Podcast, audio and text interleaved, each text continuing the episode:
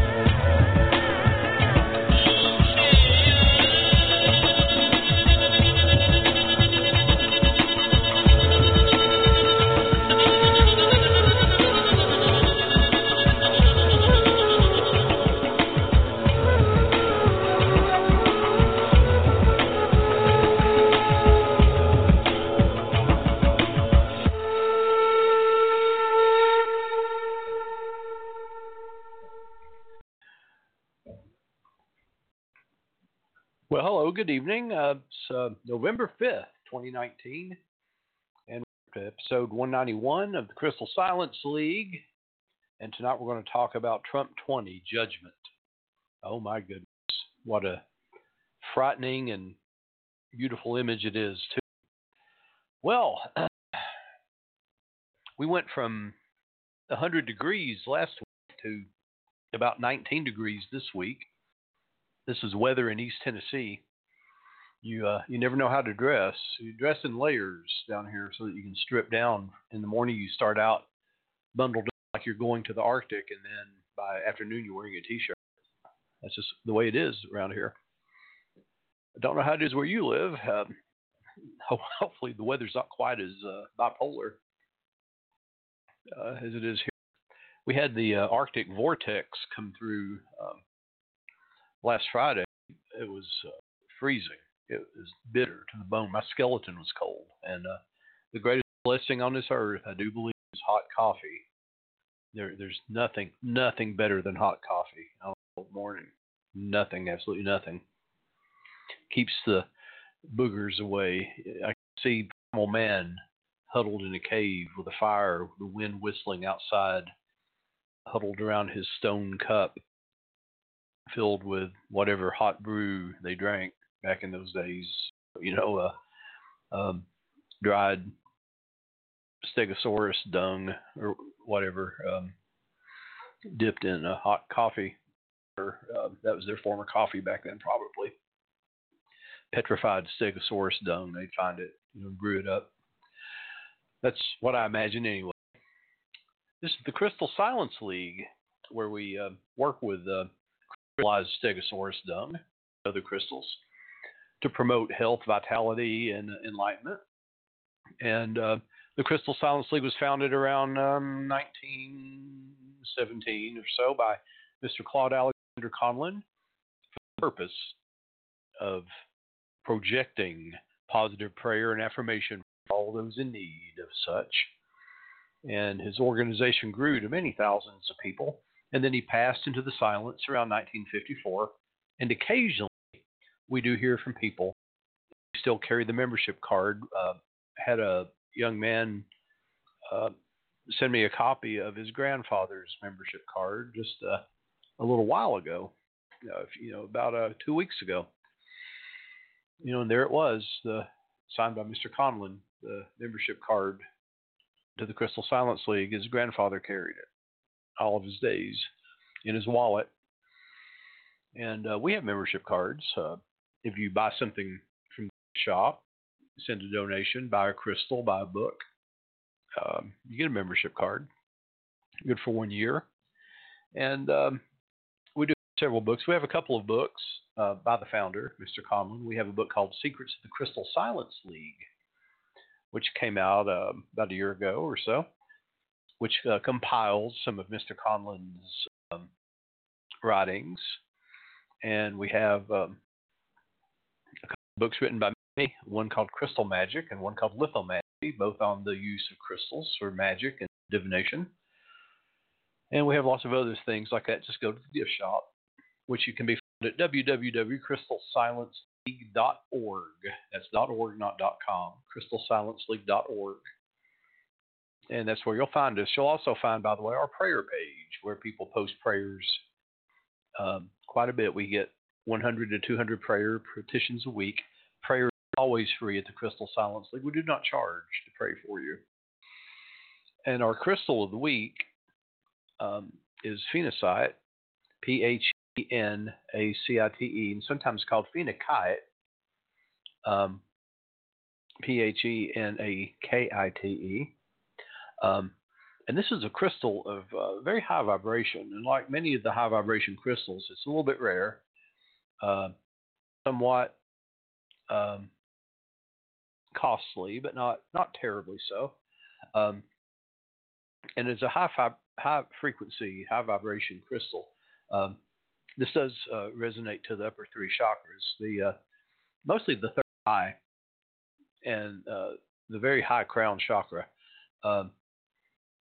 This is used a lot by astral travelers and uh, people who are very uh, advanced in meditative absorption, and um, um, it is supposed to. Um, uh, okay, let me step back a bit.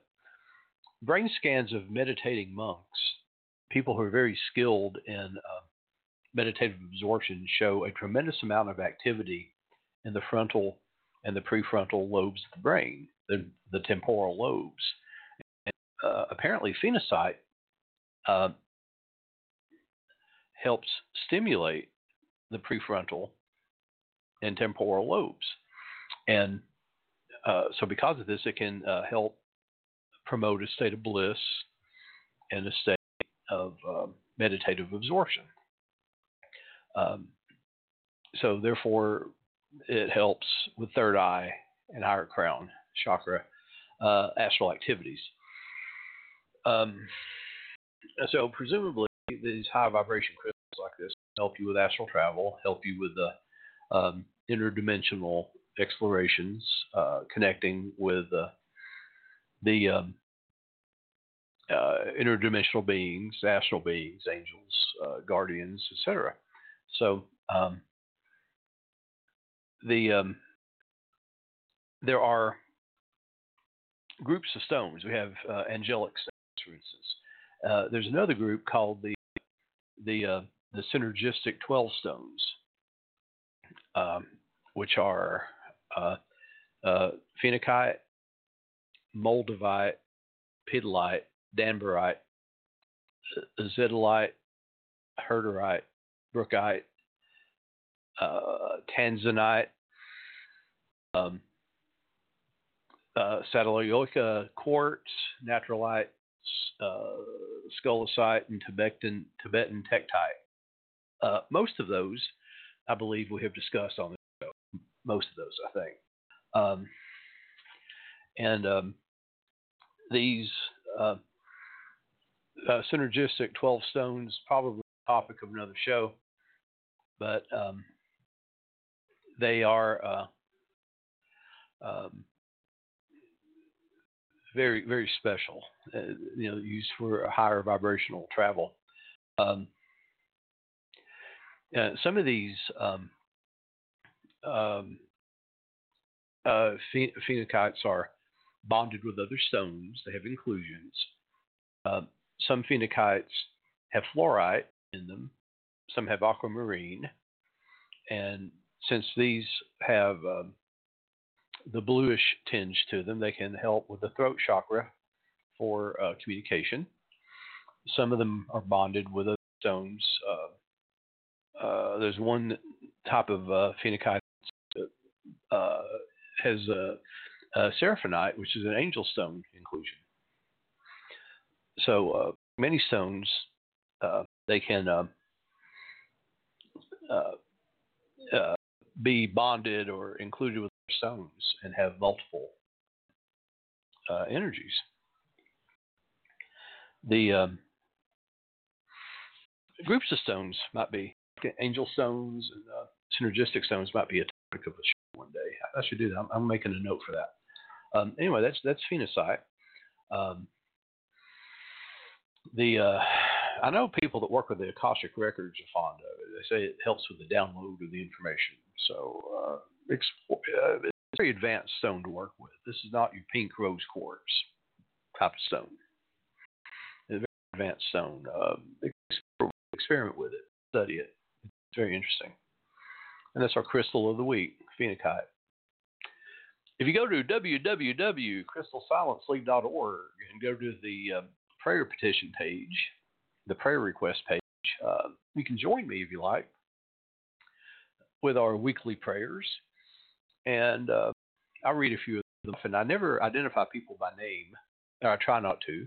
And uh, sometimes I get up in the spirit and I blurt out a name, but I, I apologize for that.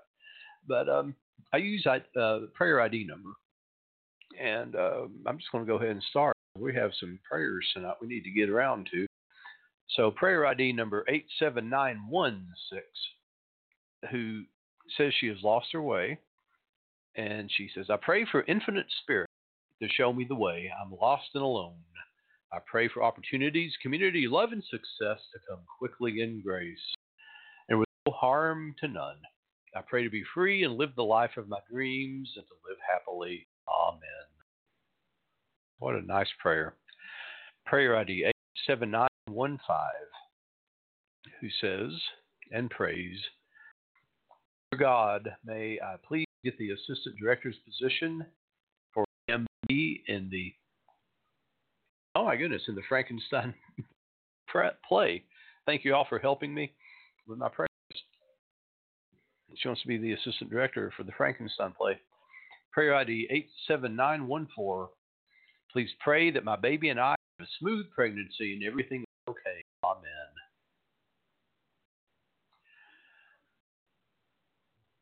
Prayer ID 87912.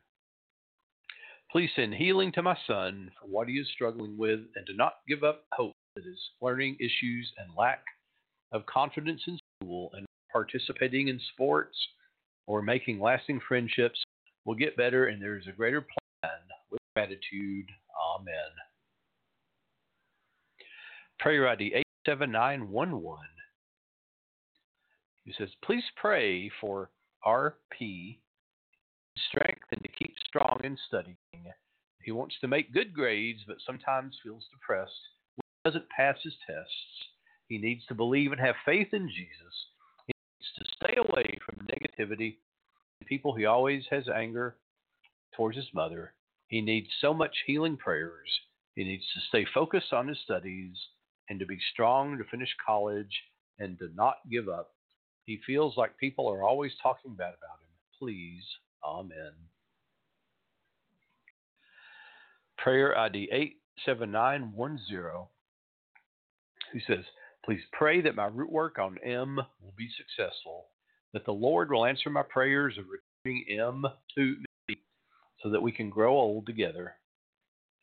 As M promised me that we would, pray for him to be reminded of this promise he made to me. After an in depth reading from a member of AIR, I know that M still loves me, and I can feel M's love for me wherever I see him. Please pray that M will confess his love for me soon and that will stop hiding it. Amen.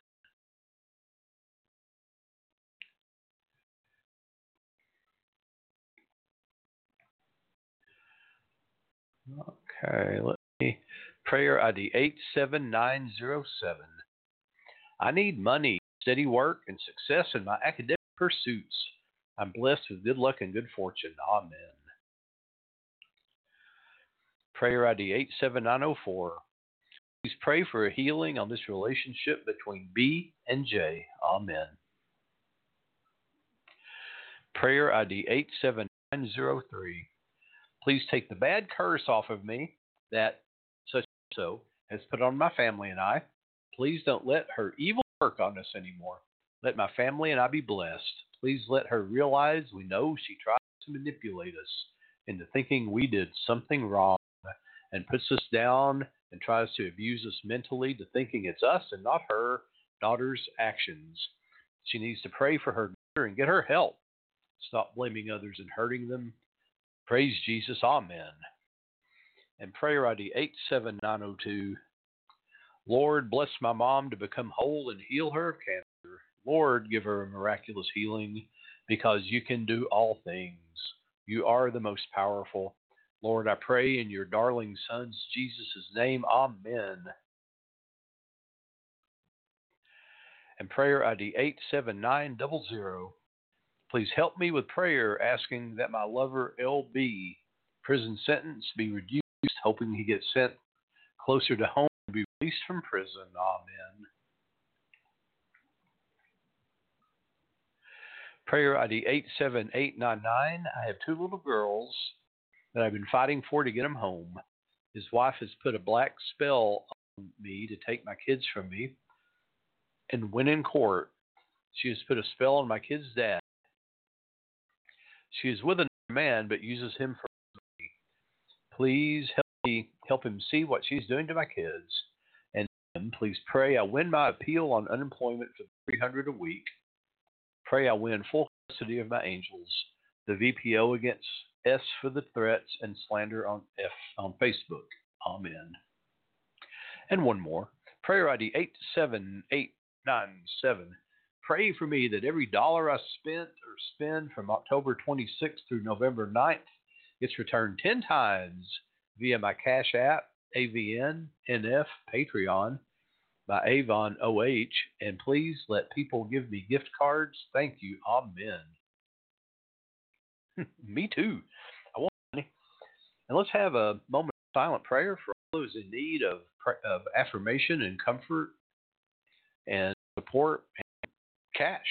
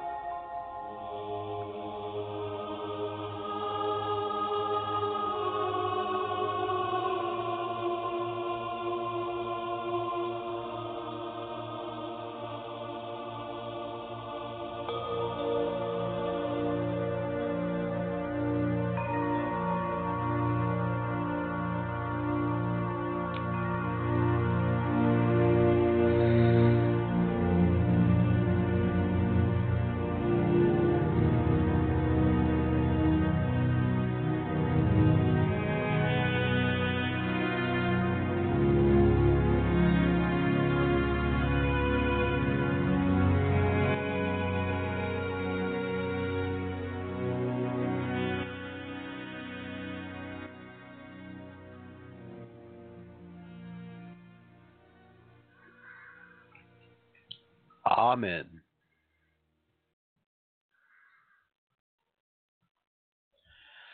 Well, tonight we're talking about Trump 20 judgment, and judgment indicates the um,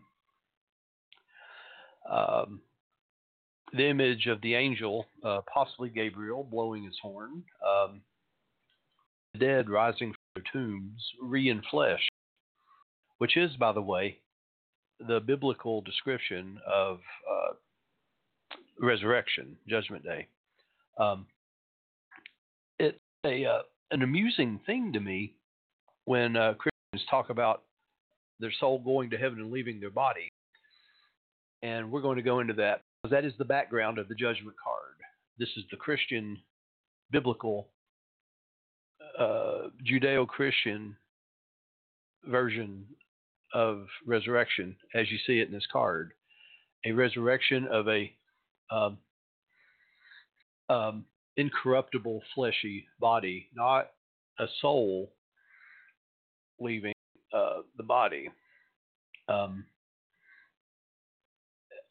I'm serious. The idea of a soul leaving the body and going into an afterlife is a pagan belief, and this cracks me up. But uh, we'll go into that. You know, um, we're going to go into that. So, the idea of the resurrection of the dead um, has been a doctrine of many religions. Uh, it goes back to prehistory. Um, you can find it in Christian belief, Islamic belief, Jewish belief, and Zoroastrian belief. Uh, as you know, Zoroastrian uh, uh, religion was the first monotheic religion, and it goes way it goes way back. So uh, before any of them, um, and the idea was that you died and you came back. Um, um, so uh, let's trace it through history as best we can. I've got lots of notes on this. I've I've always been very fascinated with it. The denial of resurrection, to me, is almost an aberrant belief. The denial that there's something after death seems to me to be an aberration. Um, and uh, you know, when people say, "Well, when you're dead, you're dead," it's like, you know, well, okay, you're entitled to that, but what's wrong with you? Uh, you know, uh, there's something missing. Um, to such a belief. So, but in Judaism, um, it is believed or was believed that the God of Israel will one day give uh, life to the dead, uh, to the righteous during the Messianic age, and they'll live forever in the world to come. And um, these beliefs are based in prophecies contained in the Hebrew Bible, the book of Isaiah, um, the book of Ezekiel, and the book of Daniel. So, uh, the resurrection of the dead seems a core belief um, among the traditional Judaic uh, scripture. Um, this belief is expressed in the Jewish liturgy, in the morning prayer, um, and in the funeral services. Um, uh, Maimonides made it the last of his 13 articles of faith, uh, which says, I firmly believe that there will take place a revival of the dead at a time which will please the Creator, blessed be His name. Um, and there's three explicit um, and undeniably uh, places in the Hebrew Bible of people being physically resurrected from the dead um, by the prophet Elisha, which is why Elijah is very respected uh, among root workers as well uh, the prophet Elijah prays and God raises a boy from the death in the first book of Kings, uh, 17, verse 17 through 20. Then Elisha raises the son of the Shunammite woman in the second uh, book of Kings, 4 verses 32 through 37. Um, and then a dead man's body uh, was thrown into Elisha's tomb. and uh, uh, well, there's nothing but Elisha's bones. And Elisha was so holy that the, when this dead body, this dead man touched Elisha's bones, uh, uh, he immediately sprang to his feet alive. And this is in the uh, second book of Kings, 10, verse 21. So um, during the Second Temple period, the various schools of Judaism developed a whole bunch of beliefs concerning the resurrection. Uh, the concept of resurrecting physical body uh, is found in uh, Second Maccabees, uh, according to which it will happen through resurrection of the flesh. Um, you'll find it in uh, the books of Enoch, in the Apocalypse of Baruch, and in the Second Esdras. So uh, we can continue and continue and continue, but you'll find it. Um, now, the New Testament, as we move into the Christian era, claims that the Pharisees believe in the resurrection, but does not specify whether this is included in the flesh or not. Uh, according to the Jewish scholar uh, Josephus, who, you know, Josephus was a Pharisee. Um, not a lot of people know that, but Josephus was a Pharisee. Uh, and according to Josephus, um, the Pharisees believed that only the soul was immortal and the souls of good people would be reincarnated and pass into other bodies, while the souls of the wicked would just suffer eternal punishment. So the Pharisees believed in reincarnation. I'm going to pause and let that sink in. The Pharisees believed in reincarnation.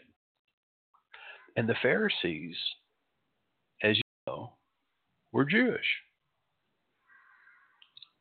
And I hope my friend Jeremy's listening to this. But Paul the Apostle, who was also a Pharisee, right, that at the resurrection, what's sown as a natural body is raised as a spiritual body. He believed that the natural body died and spiritual body was reborn. So there was a vast uh, uh, array of beliefs at the time concerning the afterlife. Uh, so, move into the Christian era. Um, the first epistle to the Corinthians, um, there are ter- there's a term for the resurrection of the dead, uh, and Paul the apostle uh, quotes actually from the book of Hosea, where he speaks of the abolition of death.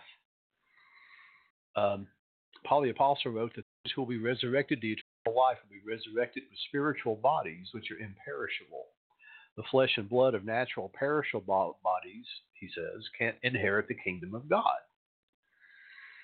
And likewise, those that are corruptible will not receive incorruption. So Paul doesn't explicitly say that immortality is exclusive to physical bodies. Some scholars understand that uh, or claim that according to Paul, flesh is simply no part uh, to immortality. Paul never says that, though. This is a, an assumption as modern Christianity moves away from the idea of a physical resurrection. But the Gospels, though, unfortunately, uh, for that argument, is exemplified by the resurrection of Jesus in the flesh. There's an empty tomb in Mark, in the book of Mark. The woman embraced the feet of the resurrected Jesus in Matthew. You got more than one witness the insistence of the res- resurrected Jesus in Luke that he is of flesh and bones and not just a spirit, and the resurrected Jesus encouraging to touch his wounds in the book of John. Several witnesses that Jesus rose in the flesh. You know, unless you're a utter skeptic, just say that was a bunch of bullshit. In the Act of the Apostles, um, uh, the apostle, Paul the apostle, defends the doctrine of the resurrection. Paul brought up the resurrection in his trial before Ananias, and the expression was variously used in reference um, to the whole idea of resurrection, um, all the way through to the modern age. Now, most Christian denominations profess the Nicene Creed. You'll find that uh, pretty much every church I've ever been in uh, has some version of the Nicene Creed, um, and um, which uh, the Nicene Creed was uh, adopted uh, in uh, 325, 330, something like that, by the Council of Nicaea, um, and uh, part of it affirms the resurrection of the dead, which includes the phrase "We look for the resurrection of the dead and the life of the world to come." it's ambiguous. It doesn't say spirit or heaven or uh, flesh or earth. So uh, the Christian, early Christian writers in the second century wrote against the idea that only the soul would survive. Many of them, uh, including uh, a chap by the name of Justin Martyr, uh, insisted that man is both soul and body, and Christ has promised to raise both just as his own body was raised. Followers of the Christ, until believed that they would follow Christ, resurrected at the end of history, both flesh and bone, well, you know, flesh and bone and soul.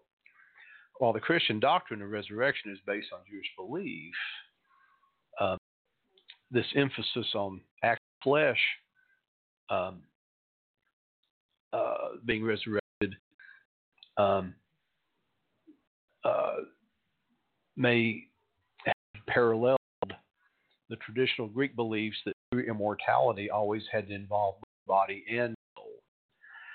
The, the Greeks had a concept called pneuma, P N E U M A, pneuma, um, which meant both breath and soul.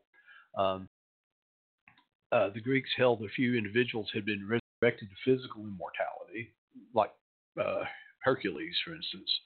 Um, this really was the best possible. Uh, there wasn't any real uh, enduring ancient Greek belief, general resurrection of the dead. Uh, most Greek philosophies maintained that once a body had been destroyed, there was no possibility of it returning to life, um, as not even the gods could recreate flesh. Most in the Greek beliefs, the soul went to an afterlife, you know, like Hades. The idea of the soul would leave the body. Once the body was destroyed, the pneuma would go to Hades or be ris- rose, you know, risen, placed in the sky, right?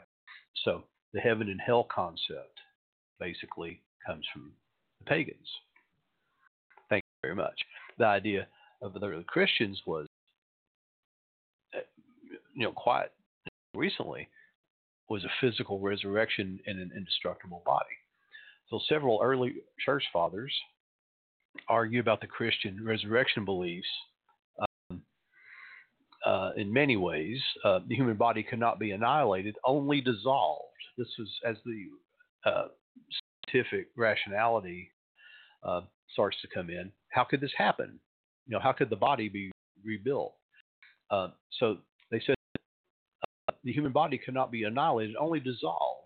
It cannot even be integrated into the bodies of those who devoured it. So now you see, you talk about the Christian missionaries uh, going to various places in the world where they were being killed and eaten, right?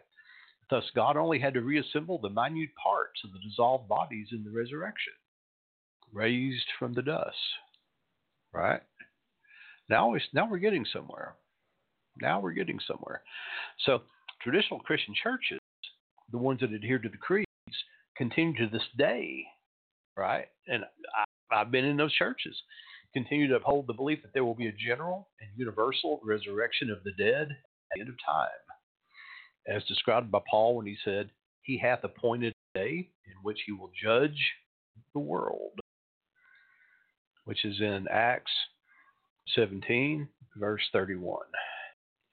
And there shall be a resurrection of the dead, both the just and the unjust, as described in Acts 24, verse 15. And this comes very close to describing what we see in Trump.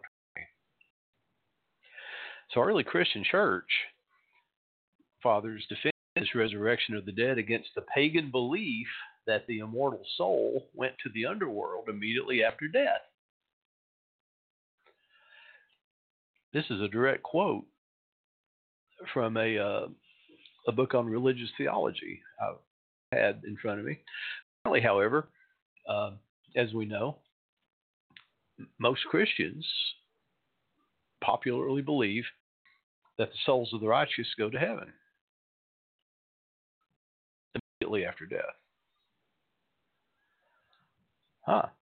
So, at the close of uh, uh, the medieval period, um, right before the Renaissance and the Enlightenment age, um, there was a shift in Christian thinking from the resurrection, the idea of the resurrection of the physical body, back toward the idea of the immortality of the spirit, the soul.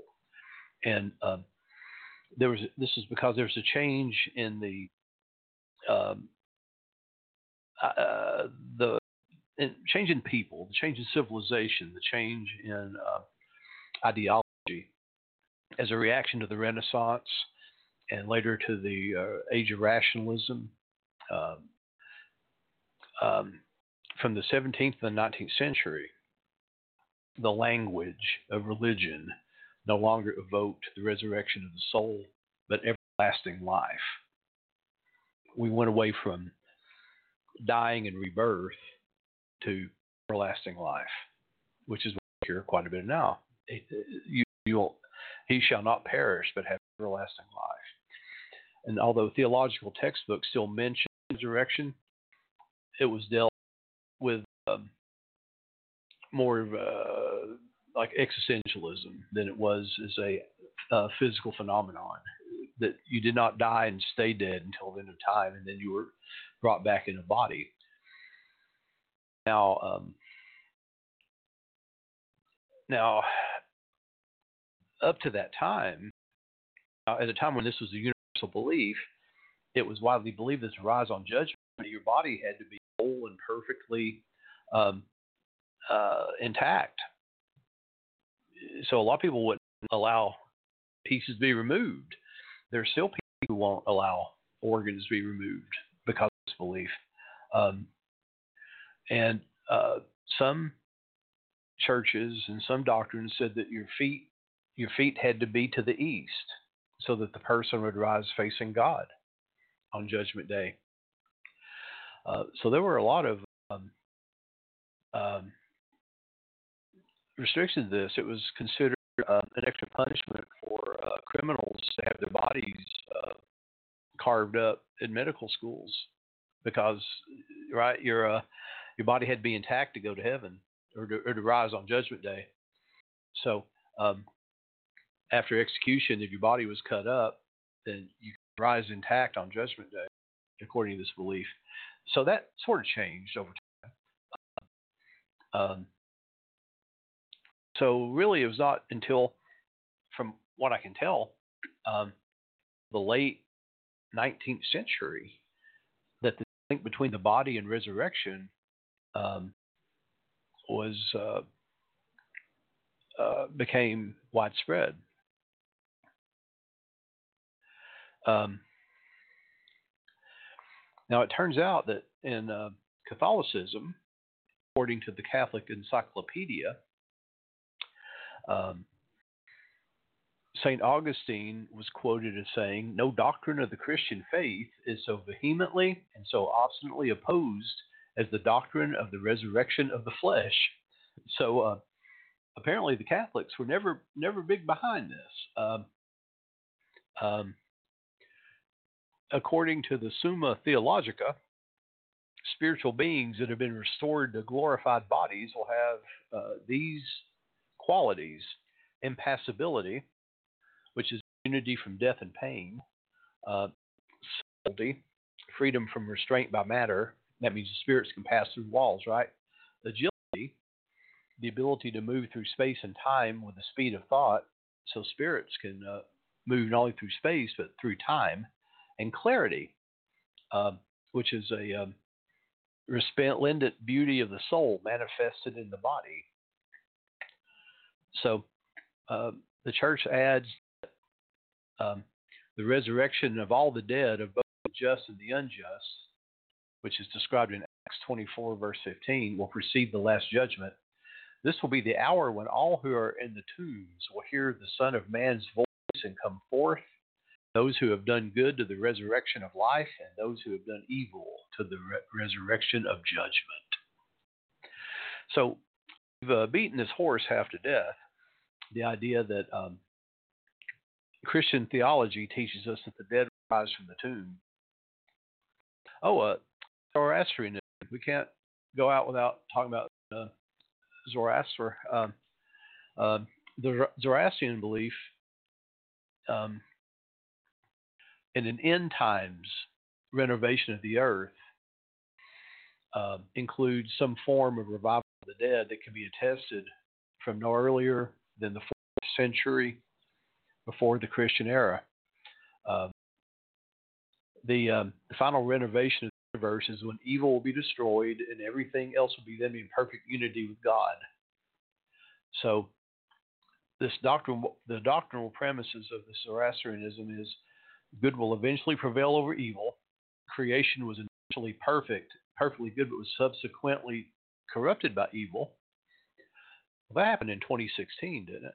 The world will ultimately be restored to the perfection it had at the time of creation, and the salvation for the individual depended on the sum of that person's thoughts, words, and deeds, and there could be no intervention, whether compassionate or capricious, by any divine being to alter this. Therefore, um, every human being bears the responsibility of the fate of his soul and simultaneously shares in the responsibility the fate of the world. It's a very advanced doctrine summed up in very few sentences. It's it's very advanced. Let's take a break from this, and we'll come back after station identification and see how this um, um, uh, ties into our uh, interpretation of the judgment card.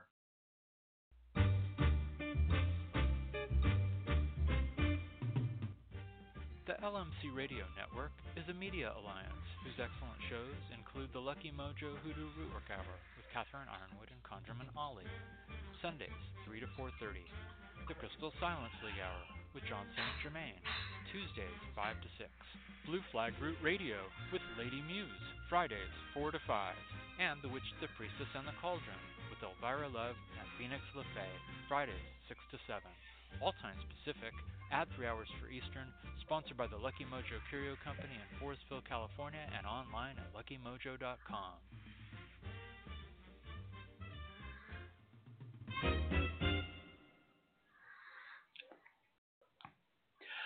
I always like uh, when, I draw this card. Uh, I always like to read um, First Corinthians uh, 15, 51. Behold, I tell you a mystery. We shall not all sleep, but we shall all be changed in a moment, in the twinkling of an eye, at the last trumpet.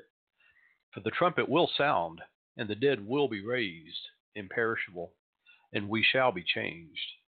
For this perishable body must put on the imperishable, and this mortal body must put on immortality. When the perishable puts on the and the mortal puts on immortality, shall come to pass the saying that is written Death is swallowed up in victory.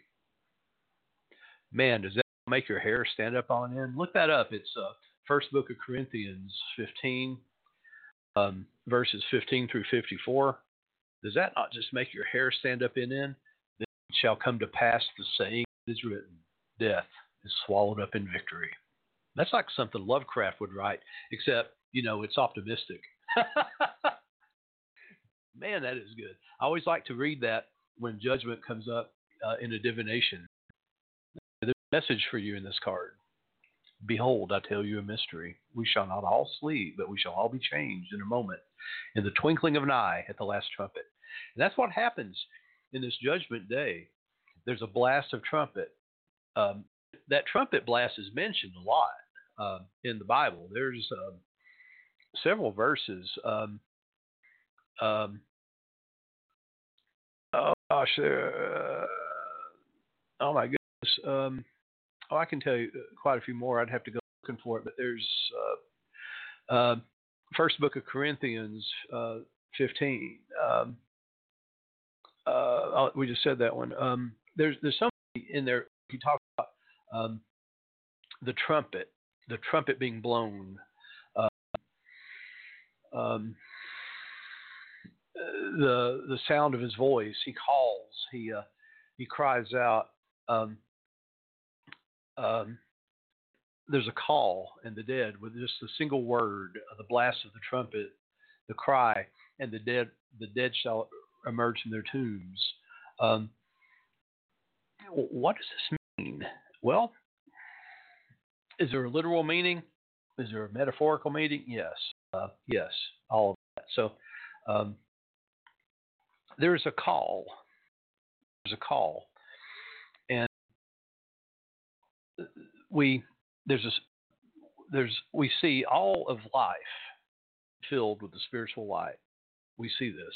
All things, even inanimate objects, according uh, the shamanistic beliefs, have a, a, spirit or a manitou. Rock, stones, um, uh, everything has a manitou. The crystals themselves vibrate with a vibration. Everything has a spiritual light. And this is an eternal truth. We just, this is uh, a fundamental quality of the universe, we put it that way, that there's something in there that vibrates to the voice of the Creator. And this awareness of this eternal truth free you from all illusion and all fear so that you feel another call.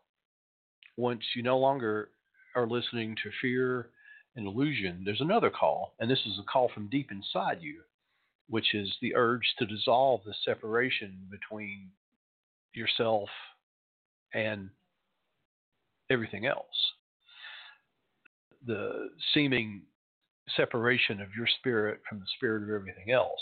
And of course, that separation doesn't exist. The vibration, that light, uh, that life you see eminent in everything else is not distinguishable from the imperishable light within yourself.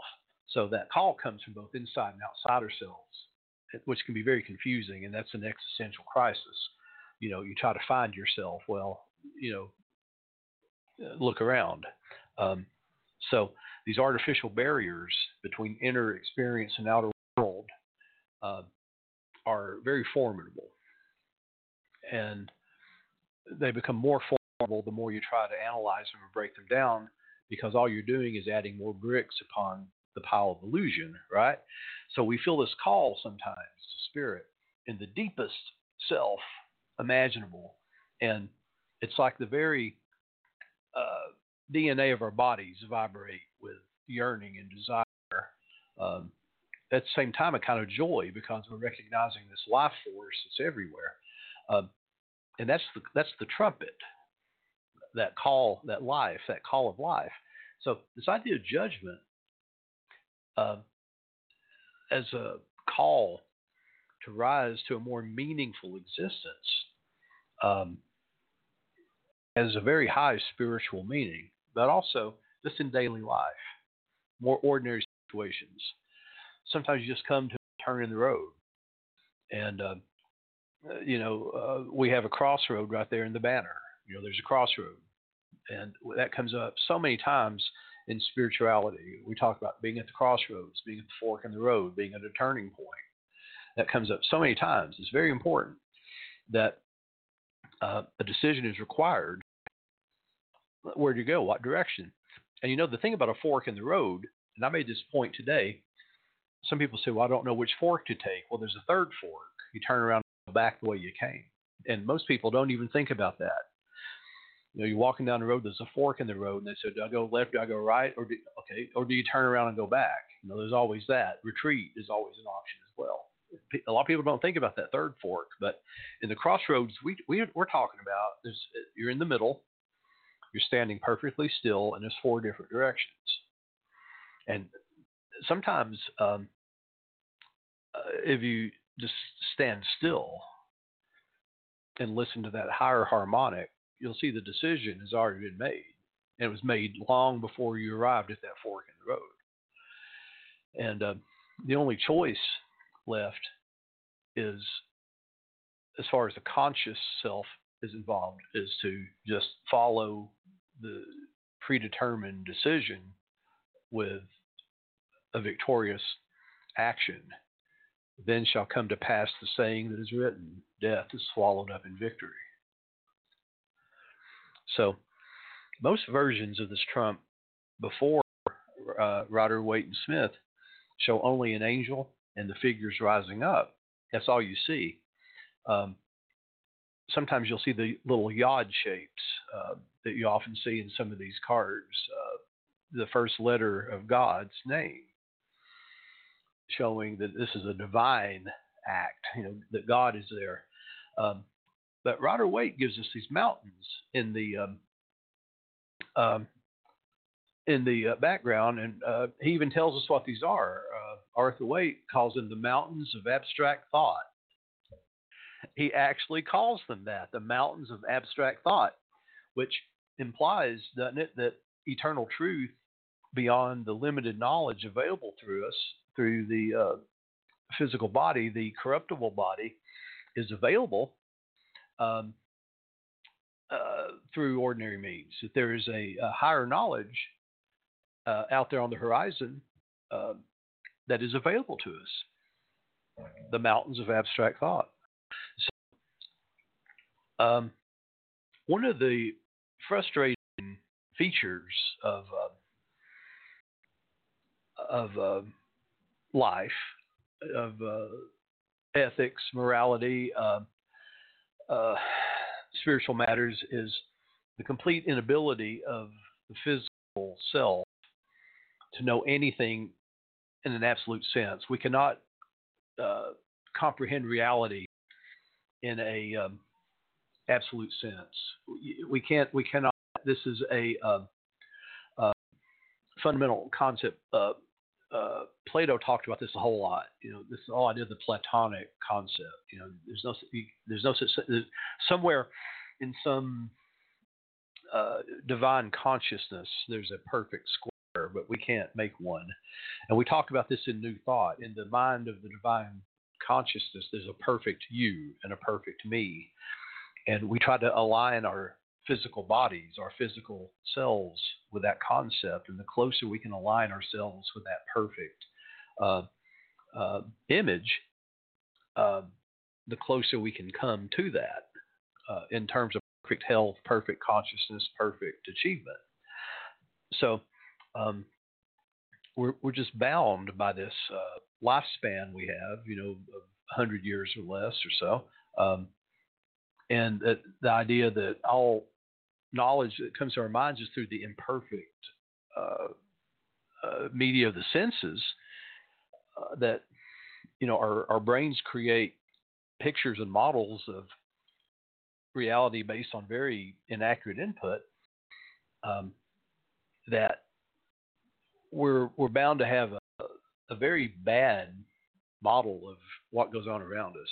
So, um, and, and, even in modern physics, and this I know is going to crush and break the hearts of uh, people who are uh, followers of scientism, but in modern physics, even the scientific methods of investigation can never form an exact picture of reality because of the fact of the Heisenberg uncertainty principle, the observer is always part of the phenomenon that he or she is observing. And as long as part, if the observer is part of the observed, the observer and the observed cannot be distinguished from each other. One is always influencing the other. You cannot have an objective observer. And in this very same way, every person's thoughts about and perceptions of life are conditioned by experience, by past experiences. And it's not possible to view anything without the conditioning of past experiences. So, abstract thought implies a sense of the absolute. And if you want to really get into that, look into Plato and look into Krishnamurti. Um, is it possible to separate chair from the concept of chair can you can you separate the observed from the observer in a relationship when you've been married for 20 years? Is it possible? And Krishnamurti actually asked this very question: Can you deal with your wife? You know, can you interrelate with your wife on a day-to-day basis without the conditioning of everything that's happened between you over the past 20 years? Um, is it possible? He, he doesn't answer the question, and he doesn't ask you to answer. He just says, "Consider it. Let's go into this. Consider it." Is it possible? So, this abstraction that we're talking about, by making that descent into this um, void, this uh, transparency of reality, uh, is to rise up liberated and reborn from all this incomplete knowledge. Death is a dissolution.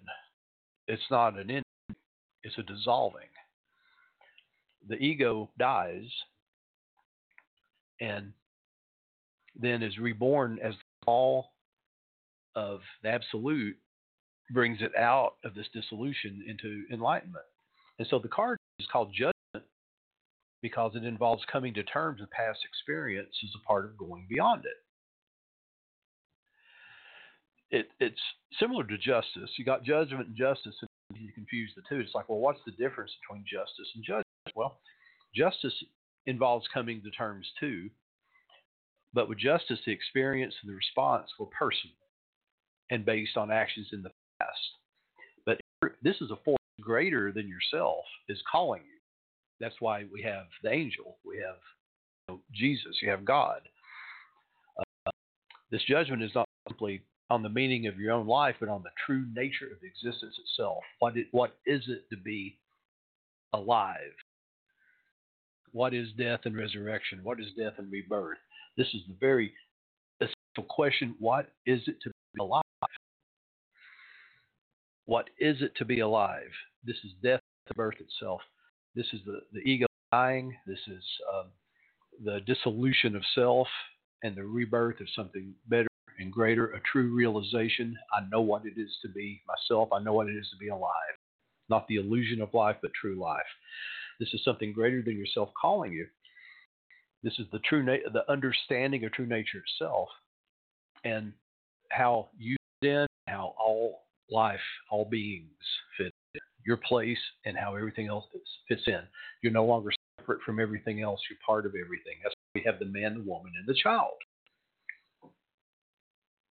All beings.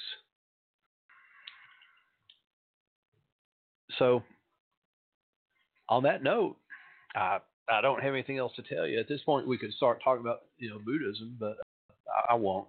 Um, I'll tell you that the cross has a lot of symbology. Um, there's a meeting of opposites, a joining of all the things that have been separated, um, um, a meeting of all times, past, present, future, ordinary time that we perceive with senses, and eternity, which is the uh, timeless perception of spirit.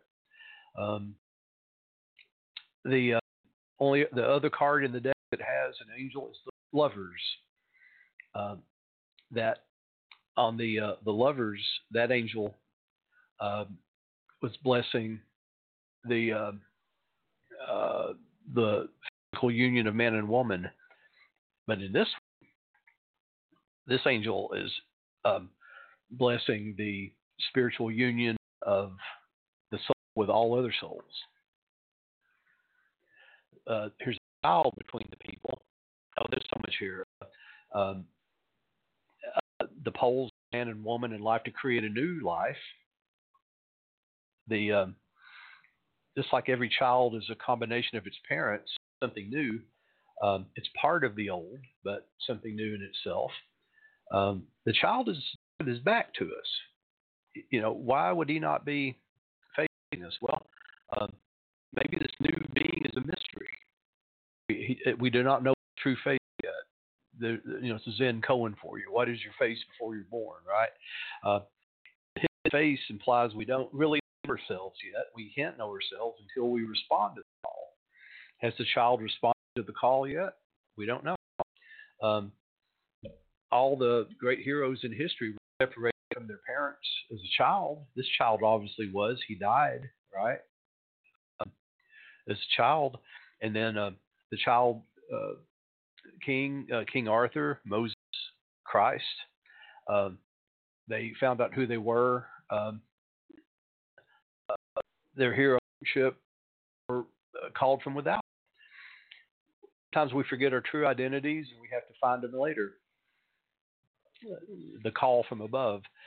Well, we have less than a minute left, and once again, uh, we delved into these mysteries uh, together. Next week, we finish with uh, Trump 21 the world, and we'll be done. You know, the Reverend loves you. Thanks. See you next week.